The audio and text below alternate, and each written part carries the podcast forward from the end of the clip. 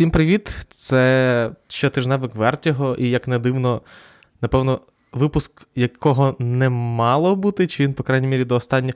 Він спочатку планувався, потім з очевидних причин війни він якось відійшов на другий план, а потім я сьогодні зранку от відкрив е, переможців Оскара, і я коли відкривав новину, мені, в принципі, було все одно. Але я от відкрив новину, і воно якось от на кілька хвилин мене все-таки перемкнуло.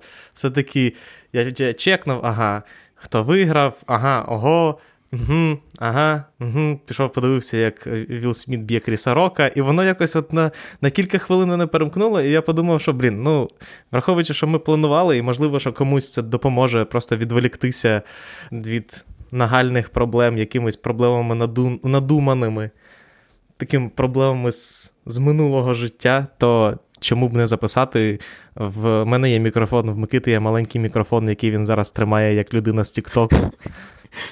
Бо минулого разу я кричав у вбудовані навушники в ноутбуці, і попри мої чаклування з рівнями гучності, я все одно в подкасті звучу як людина, яка кричить. Кричить про свинку Пепу. Ну, більше ти кричав про свинку Пепу. Але я просто натхненно кричав. Це правда. Окей, ми говоримо про... На сьогодні двоє. Саша відмовилася, Саша відмовилася е, говорити про Оскари, хоча вона бачила, як Вілл Сміт б'є Кріса Рока. Але ми сьогодні вдвох з Микитою говоримо про Оскари, намагаючись вас трохи відволікти і заодно обговорюючи найгарячіші подробиці цієї церемонії. Микита, давай почнемо з очевидного. Ти вгадав... Ні, не так. Ти мріяв, щоб Кода отримала головний приз Оскара. Вона отримала три статуетки, причому всі три в головних номінаціях. Так, і в єдиних номінаціях, в яких вона була номінована. Так. Як ти себе почуваєш? Е, я був здивований. Точніше так, я був здивований, тому що я, як ми вже казали в попередньому спецвипуску, погано готувався. Тому що я в попередньому спецвипуску сказав, що Кода виграла приз гільдії акторів, а через те, що акторів серед кіноакадеміків найбільше, у неї є шанси. Але вона, крім цього, виявляється, виграла ще й приз е, гільдії продюсерів. А приз гільдії продюсерів – це якраз головний, скажімо так, прогнозист Оскара. Тобто всі чомусь думають, що це «Золотий глобус» досі, тому що там пафосні сукні і багата церемонія. Але головний прогнозист Оскарів – це завжди була премія гільдії продюсерів. І Кода виграла і акторів, і продюсерів. Тому якби я це знав, це для мене не було несподіванкою. Але я не знав про те, що Кода виграла продюсерів. Я думав, що були, виграла «В руках пса». І тому я був е, здивований. Але дуже приємно. Якщо ви слухали наш випуск най, найулюбленіших фільмів року, то Кода е, – мій другий улюблений фільм року після Номадленда. Номадленд виграв минулого року, Кода виграла цього року. І приємно, коли твій смак збігається з е, най, скажімо так, престижнішою премією. Це, звичайно, дрібниці, і це навіть не означає, що Кода найкращий фільм року, але те, що він мені найбільше сподобався, і те, що він для мене особисто найприємніший, і той, який... Бо цього року я бачив усі фільми номіновані в найголовнішій номінації, і Кода – це той фільм, який мені найбільше хочеться подивитися вдруге. Тому я, звичайно, дуже, дуже радий. Я першим застрибнув у вагончик Коди, і приємно, що до мене приєдналися критики і кіноакадеміки вже пізніше. Ну, давай так. Першими застрибнули в вагончик Коди люди, які її купили. Ну, це правда. На Санденсі, на Санденсі вона стала популярною, і Apple виклав за неї рекордні для Санденса двадцять п'ять мільйонів. Але, але серйозно, тобто в рік, коли... Не так, навіть не так. Netflix скільки вже?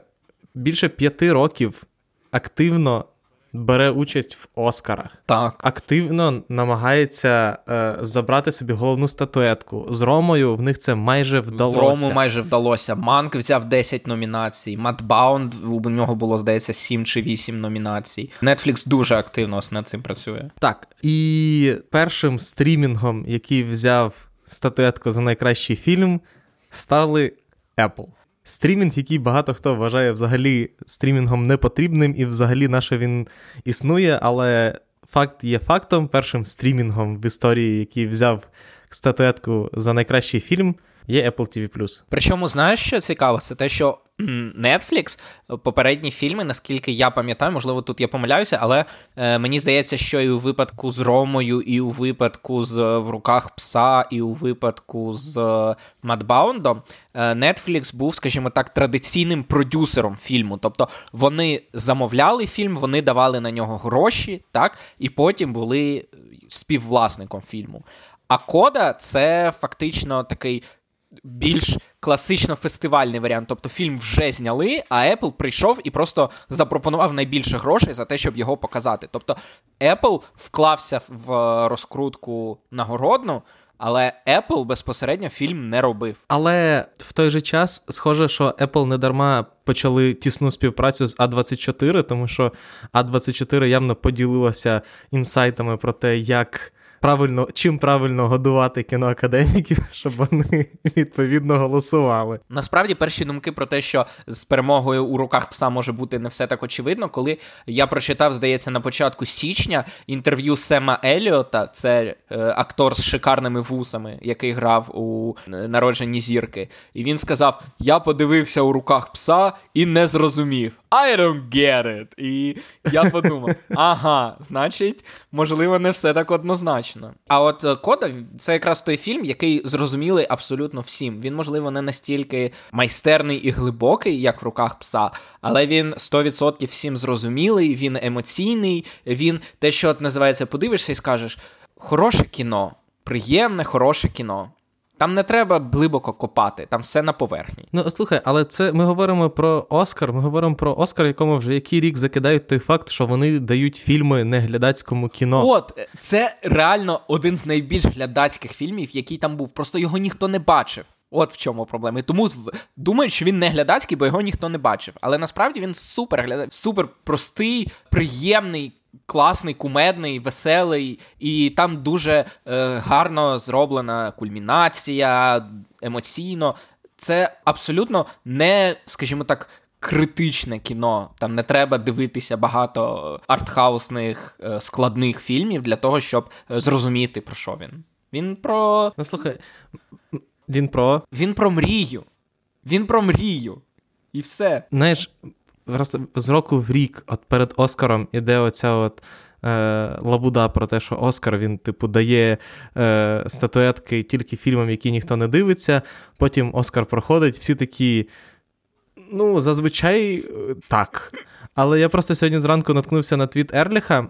Це один з головних, головний сноб найбільш снобського е, американського видання кіно IndieWire. І він твітив про те, що якби йому місяць тому сказали, що Drive My Car візьме Оскар за найкращий фільм іноземною мовою, то він би в це не повірив.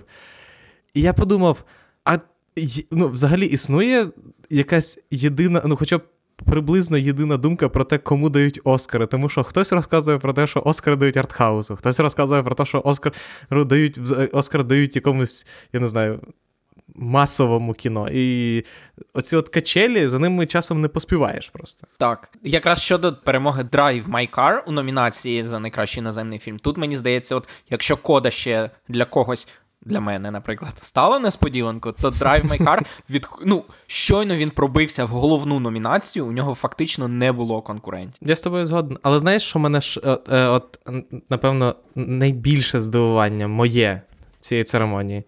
То, що дали Оскар Циммеру за Дюну. А які були варіанти? Я не знаю, ну, типу, е, я вважаю, що саундтреки, за які Циммеру просто необхідно було дати Оскар, це «Пірати Карибського моря», це «Інсепшн», це «Інтерстеллар», це «Дюнкерк». Ну, хоча б за ці чотири. Порівняно з ними Дюна... Ну, ти можеш згадати в, в, в якийсь, що, хоч щось з Дюни, окрім оцього от Трайбл... Трайбл Саундс. Крім цих Трайбл Саундс, ти можеш щось згадати? А тепер спробуй згадати щось з саундтреку «Піратів Карибського моря». Ну, я пірат. «Інтерстеллара». Ну, окей, «Інтерстеллара». Я не буду наспівувати «Інтерстеллар», Юра. Точно так само з «Інсепшеном». І навіть з е, «Дюнкерком» я сумніваюся, що хтось пам'ятає саме мелодії з саундтрека «Дюнкерка», але всі прекрасно пам'ятають цей геніальний задум з е, тіканням годинника і взагалі підхід до саундтреку. «Дюна» порівняно з цим, ну, слабка робота Циммера, враховуючи, як він взагалі може і вміє. Але я все одно дуже щасливий, що він отрим... людина отримала другий Оскар в своєму житті, попри те, що був номінований ледь не кожного другого року. Угу.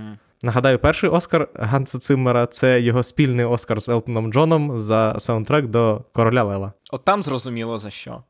От там взагалі, там сто відсотків зрозуміло, це що, це, це що цей Оскар. Ну і я страшенно, якщо ми вже говоримо про музику, я страшенно радий, що Біллі Айліш закрила для себе питання Оскару, тому хай в неї, в неї лишилося ще що. Тоні в неї ще залишилося. Але я нагадаю, Вперед. що Біллі Айліш врятувало тільки те, що Дісней не вгадав з піснею з «Енканто». Бо, ще раз повторюся, я про це розповідав, з мультику «Енканто» була номінована пісня «Dos Origuitas», попри те, що суперхітом, який е, застрибнув навіть на перше місце в е, Billboard Top сто, стала «We Don't Talk About Bruno». Але через те, що за правилами Оскара ти маєш подати пісню до першого листопада, Дісней мав до релізу фільму подавати пісню, і вони просто не вгадали з піснею, яка буде популярнішою. А так би... Але, камон, Ліну Мануелю могли вручити за іншу пісню, але з... Ну, це частина того самого саундтреку. Це правда. Могли вручити за «Dos Origuitas», але ж ти знаєш, що це... це... Абсолютно, абсолютно. Ну... ну, так само, як Циммеру вручили за «Дюну», по факту, просто в нагрузку. Гарні ж саундтреки пише, гарно. Давно ж не давали. Дав... Ну, давайте домовимо за «Дюну». До речі, якщо ти кажеш про Циммера, то «Дюна» стала найбільш титулованим фільмом цієї церемонії. Попри те, що номінацій було найбільше «У руках пса», який з номінацій, до речі, взяв тільки одну. Це Джейн Кемпіон за режисуру. Чого на щастя? Ну, хоча б, я маю на увазі, хоча а, б одну, я... бо він був в певний момент, Макс, абсолютно близький до того, щоб не взяти жодне. Попри те, що всі, включно з тобою, нас з тобою, розповідали, що ну, це просто всі, все візьме. Все візьме. Найкращий фільм, найкращий сценарій, найкращого режисера, найкращу там три акторські статуетки. А насправді... Як вона вийшла. Да, тому е, найкращий сценарій адаптований, це знов-таки «Кода» в «Ритмі серця».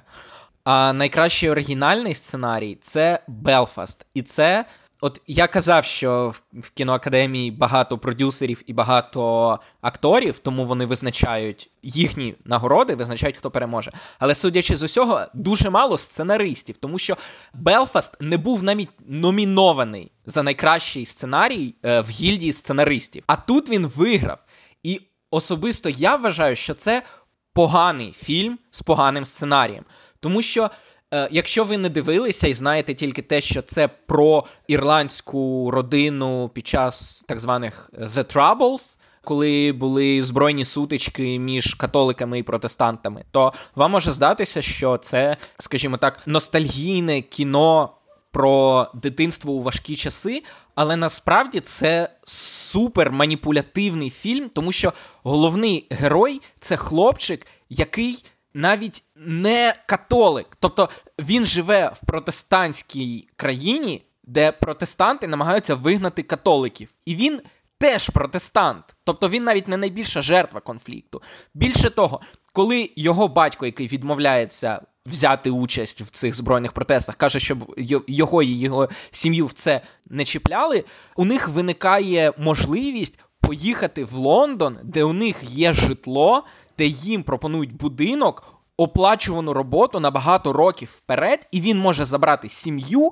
І для них найбільша проблема не тому, що їм нікуди поїхати, а в тому, що вони ніколи не були за межами Белфасту і дуже не хочуть покидати рідне місце. Тобто це, розумієш, в нашій ситуації і в ситуації тисяч людей, які змушені покинути житло з абсолютно очевидних, об'єктивних причин, бо їх бомблять, бо їх вбивають, які непокояться за власне життя і яким іти нікуди, вони йдуть на удачу, на те, що в світі знайдуться люди, які їм допоможуть, на те, що вони самі зможуть пересилити, знайти щось і так далі. Нам розповідають історію про людей, які, по-перше, не є прямими жертвами конфлікту, а по-друге, у яких є просто максимально м'яка подушка, в яку вони можуть впасти. І при цьому нам це подається, ніби вони невинні жертви конфлікту. І так воно і є. Але і в цій історії, і в будь-якій іншій історії є люди, які набагато більше заслуговують нашого співчуття, і в яких набагато більш драматична історія. Тут таке враження, що режисер такий,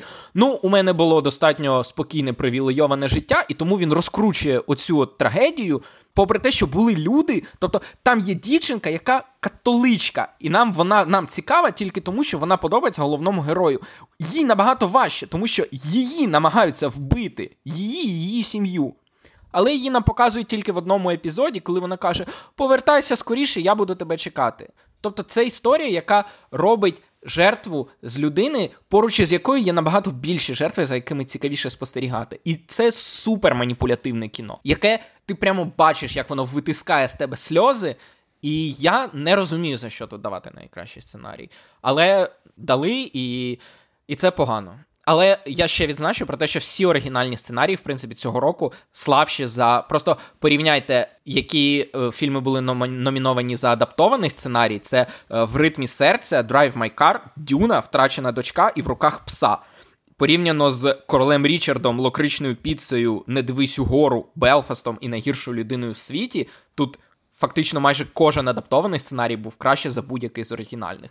Що знов-таки показує, куди рухається наше кіно. Багато адаптацій, мало оригінальних. І якщо ти робиш оригінальне, то ти або на основі свого, скажімо так, режисерського статусу, реноме, як Брана з Белфастом, або Андерсон з Локричною піцею, або ти Йоахім Троєр, і Ексель-Вогт, і ти робиш в Данії, і де зовсім інші умови для створення оригінальних фільмів. Це те, що я хотів виговоритися про Белфаст. Я попереджав. Після твого, після твого монологу, якщо чесно, ще й настільки гарно зацикленому на сучасних подіях, мене... Мені взагалі немає що сказати з цього приводу. Мені здається, що все, що треба було сказати з цього приводу, Микита, ти дуже вдало висловив в своєму монолозі. А, але, слухай, оскільки ти вже за це говори, заговорив, і я думаю, що ну, ми не можемо це проігнорувати, попри те, що я обіцяв, що ми тут будемо відволікати людей, але ну, ти вже почав. Як ти взагалі ставишся до репрезентації, е, ну, взагалі, України і війни російсько-української на церемонії? Я, я б не дуже на цьому зациклювався. Тобто, актори... Це така... Я просто нагадаю, що... Е, мені важко сформулювати, тому що дуже часто самі актори дуже люблять говорити про себе, особливо якщо ви подивитесь «Не дивіться вгору», говорити про себе як про взірців моральності і людей, які займають... moral high ground в будь-якій ситуації. І тому, по-перше, той факт, що ніхто не назвав Росію агресором, а по-друге, це ті самі актори, які свого часу аплодували Роману Полянському, коли він втік від правосуддя Америки за звинуваченням у педофілії. Камон, вони не, не є і ніколи не були взірцями, тому засмучуватися через те, що вони відреагували на війну в Україні хвилиною мовчання, а не е, голосним засудженням, це все одно б нічого не змінило глобально. Могли відреагувати сильніше, але після дій деяких європейських політиків, дій, яких справді впливають на конфлікти. Добре, що хоч так. Я тут з тобою погоджуся, що, звичайно, нам хочеться і варто було б, щоб е- ця війна була репрезентована в максимально широкій аудиторії, але мені здається, що якраз... Е- з точки зору Оскара, в принципі, всі, е, хто хотів допомогти Україні, вже якоюсь мірою висловилися, підтримали, там той же самий Камбербетч, там, я не знаю, Міла Куніс з Кутчером, хоча її вже критикували за те, що вона теж дуже взагалі сказала ні про що, коли говорила зі сцени. Момоа прийшов з жовто-блакитною стрічкою. Я тут, тобто, якщо чесно, зробив для зупинки теж... конфлікту приблизно стільки ж, скільки російські космонавти. Так. Абсолютно. Тому я теж насправді, ну, звичайно, що, ну, хочеться відреагувати на те, що е, з цієї, з цього всього великого красиво оформленого слайду, який показали там перед хвилиною мовчання, можна було виразити, вирізати половину слів і просто сказати про війну саме Росії проти України. Але I don't know. Я все-таки, ну, ну, нічого не очікувано. Мені тепер цікаво тільки, чи розплавить Шон Пен свій Оскар, чи ні. Він же обіцяв. Ну, Шон Пен може і розплавити, насправді. Камон. Це і да, так, тут... абсолютно. Тут, е, тут без питань. І оскільки ми вже... А, давай так. Інше, е, що ти мені нагадав, це тріумф, скажімо так, логіки і здорового глузду по відношенню до «Не дивись вгору» на цій церемонії. Який нічого не отримав. Так, так, я маю на увазі, який нічого. Якби він отримав, то це... Тобто, це той випадок, коли фільм ще до нагородження порівнювали з «Креш». Так. Фільмом це, дві тисячі третього фільм «Переможець Оскара» дві тисячі третього так. року. Так. Ось, коли його нагородили, і одразу всім стало соромно, просто миттєво. Тут всім стало соромно ще до нагороди, тому пронесло, пронесло. Але це, знаєш, це настільки, просто я ще дивувався, коли його номінували, але я зранку, коли проглядав номінації, я згадав, що він був взагалі номінований, тільки коли публікував новину на Вертіго. Вже пізніше я просто, типу, коли виділяв переможців, я такий, так, так, а, «Не дивись вгору». А, він же був номінований. Точно. Нічого не отримав, на щастя. Але, е, відпрацьовуючи повісточку, мушу сказати, що цього року реально вийшов дуже диверсифікований Оскар, тому що переможці основних номінацій – це, е, на секундочку, найкращий, ну, починаючи з того, що найкращий фільм взяла е, команда, яка частково складалася з глухих людей, чи, сорі, я міг зараз образити людей, і я не знаю просто, як правильно проговорювати цю... Я загнався на глухіку. Ну от, сорі, якщо я когось образив, але не знаю просто, як інакше це сказати. Ну і те, що Трой Коцур взяв статуетку. Найкращий актор другого плану. Так, Аріана Дебюсе взяла статуетку за найкращу акторку другого плану. До речі, латиноамериканка. Вдруге, вдруге акторка, яка грає Аніту з «Вестсайдської історії», вдруге так. отримує Оскар єдиною з усього акторського ну, це касту. Най, це все-таки найяскравіша, найтака динамічніша, найцікавіша роль. Особливо її ще й так гарно підкреслили в, в новому фільмі. Так, ну і насправді це фіналом. Дуже добре, що Ріта Морено виграла Оскар в шістдесят восьмому році. І тепер за цю саму роль Аріана Дебюсе в двадцять другому. І, скажімо так, стандарт не опустився. Тому, коли її сто відсотків перезнімуть в дві тисячі тридцять восьмому, сподіваємося, що нова виконавиця ролі Аніти теж візьме свій Оскар. І що в нас ще? Джейн Кемпіон взяла свій Оскар.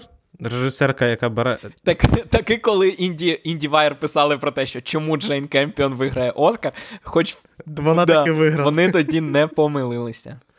Ну, і насправді так, тому що я ще думав на рахунок саме Оскара за сценарій, але я подумав, що, в принципі, в, в руках пса, напевно, надто сценарій не дуже хороший, як окремий твір. Тобто, як основа для фільму, він геніальний. Але як, ну, знаєш, типу, окремо сценарій, як історія, як, там, я не знаю, якась, якийсь, там, типу, складний художній конфлікт, він набагато слабший, тому що він дуже сильно покладається на, на, на те, що це кіно.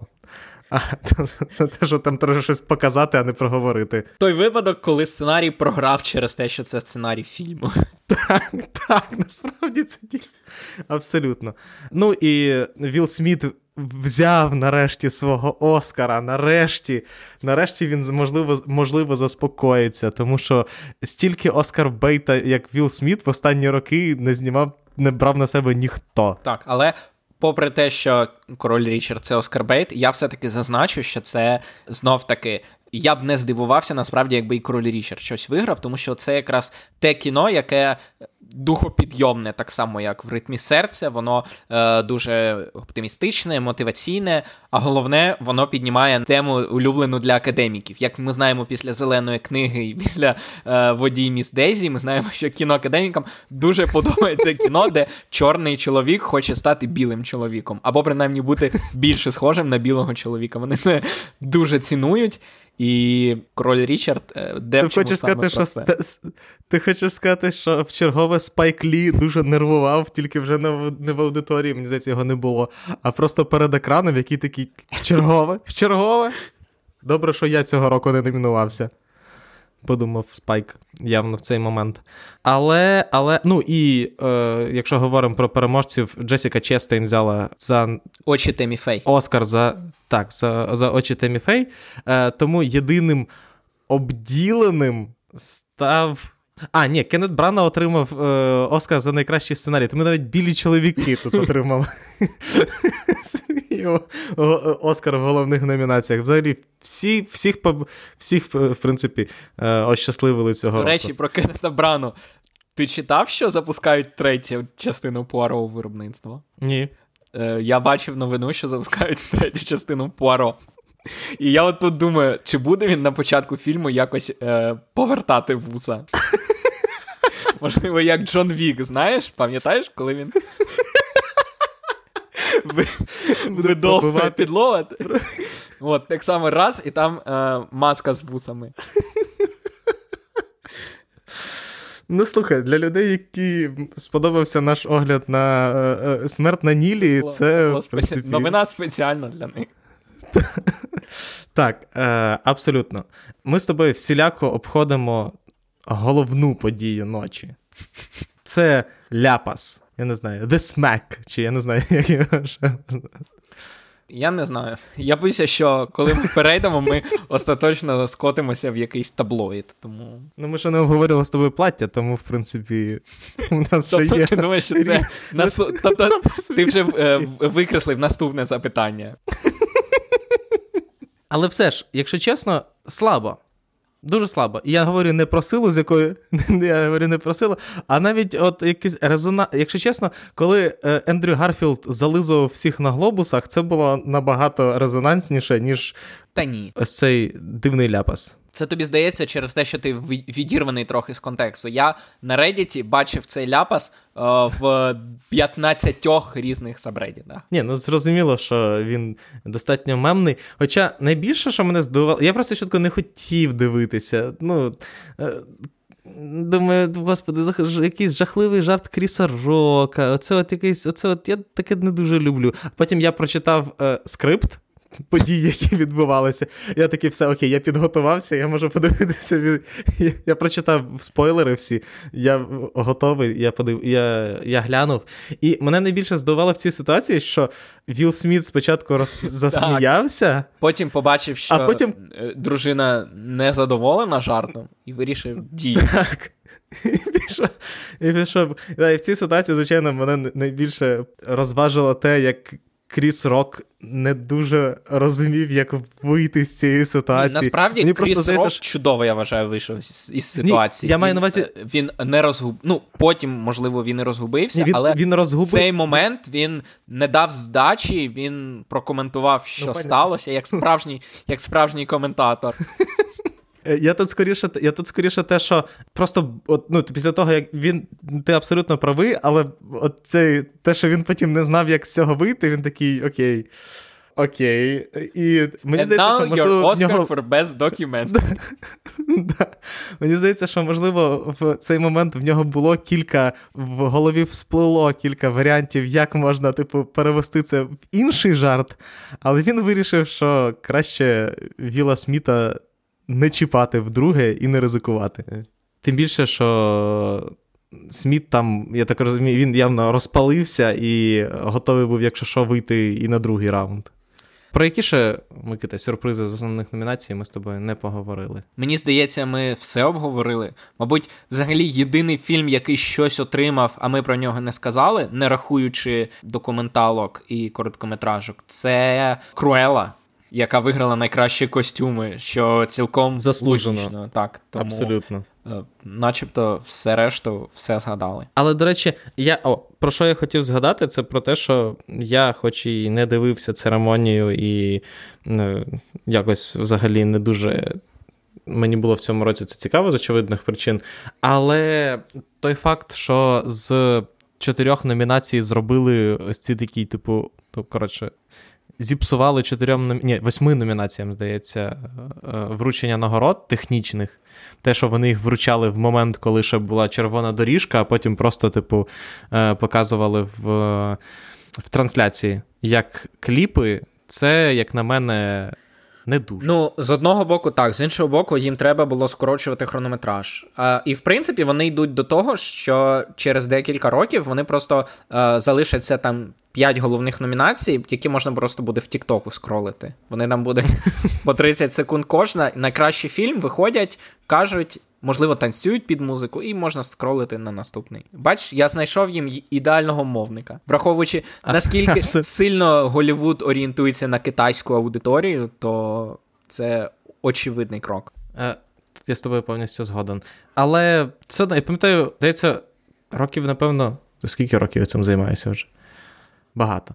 Здається, років три чи чотири тому була та сама ідея, але тоді навіть, здається, Тарантіно вступився за е, технічні номінації, сказавши, що ці чуваки не менше, а можливо, можливо і більше мають стосунку до кіно, ніж основні номінації, і тому це неповага до них їх вирізати, але це все одно сталося. І мені здається, що, я не знаю, коли Джиммі Кіммел вручав водний мотоцикл за найкоротшу промову, це була краща спроба скоротити церемонію, ніж ось це. Хоча, при тому, що я не дивився церемонію, я був здивований, що всі дуже хвалили трійку ведучих. Так, я з неї чув тільки монолог Емі Шумер. І як? Ну, норм. Але я, на відміну від, мені здається, більшості людей в інтернеті, нормально ставлюся до Емі Шумер. Я не буду коментувати цього. Твоїх дивних смаків. А чому? Ну, я знаю, що її звинувачили в тому, що вона краде жарти. Це погано. Але багато хто краде жарти. Дехто навіть з звичайних анекдотів. Головне ж, як розповісти. Її фільми я дивився два, і вони нормальні. Ну, я не знаю. Тому в мене немає якогось хейту, особливого до Емі Шумер. І монолог був цікавий. Допустим. Ну, тоді треба закриватися. Закру... Закруглятися. Скандали плаття не обговорили, але, сорі, їх просто краще поскролити в, в якомусь якомусь там Entertainment Weekly чи ще десь. Просто я, я скажу тільки, що мене трішки розчарував Шалама, який прийшов в Луї Віттоні, і е, Акерман його явно вдягнув не так, як завжди. Якщо Акерман цього року взагалі е, брав участь в цьому всьому, тому що моя улюблена суміш офіційного і спортивного стилю на Шаламе цього разу не була помічена. I'm sad about it. А мій улюблений Акерман – це Леві. Капрал Леві Акерман.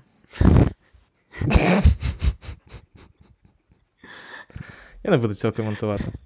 До цих, до атаки титанів ми повернемося в наступному спецепізоді воєнного часу. І до свинки Пепи теж, якщо... Якщо комусь це, якщо комусь це цікаво. А загалом, а загалом, ну, блін, мені не знаю, напевно, якби не клята війна, то ця церемонія була б навіть дещо приємною порівняно з, навіть, там, з попередніми роками, тому що всі, хто заслужив, взяли нагороди. Спілберг цього року, схоже, вирішив не давити сильно на академіків.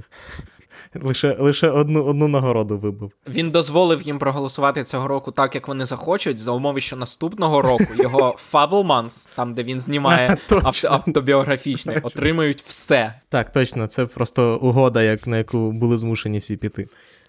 Правда.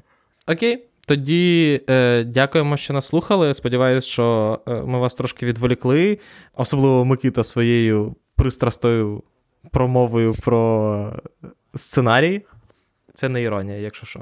Микита просто зараз вирішив паралельно з'їсти цукерку, тому так. Не чекайте, що він щось може я сказати. Я не стільки про сценарій, скільки конкретно про Белфаст, який я вважаю, який мене дуже розчарував. Аж до дрижаків в голосі. Дякуємо, що слухали нас. Ми, я думаю, цього тижня повернемося з спецвипуском воєнного часу, ну і якщо війна, якщо чесно, буде переходити на рейки, ми потихенько давимо русню, поки вона повністю не зникне з, як мінімум, карти України, то я думаю, що ми вийдемо, повернемося просто до регулярних е, випусків і, можливо, там навіть час від часу будуть з'являтися новини, якщо наш психологічний стан прийде, прийде хоч, хоча б в якусь мінімальну норму. А поки що, па-па. До побачення.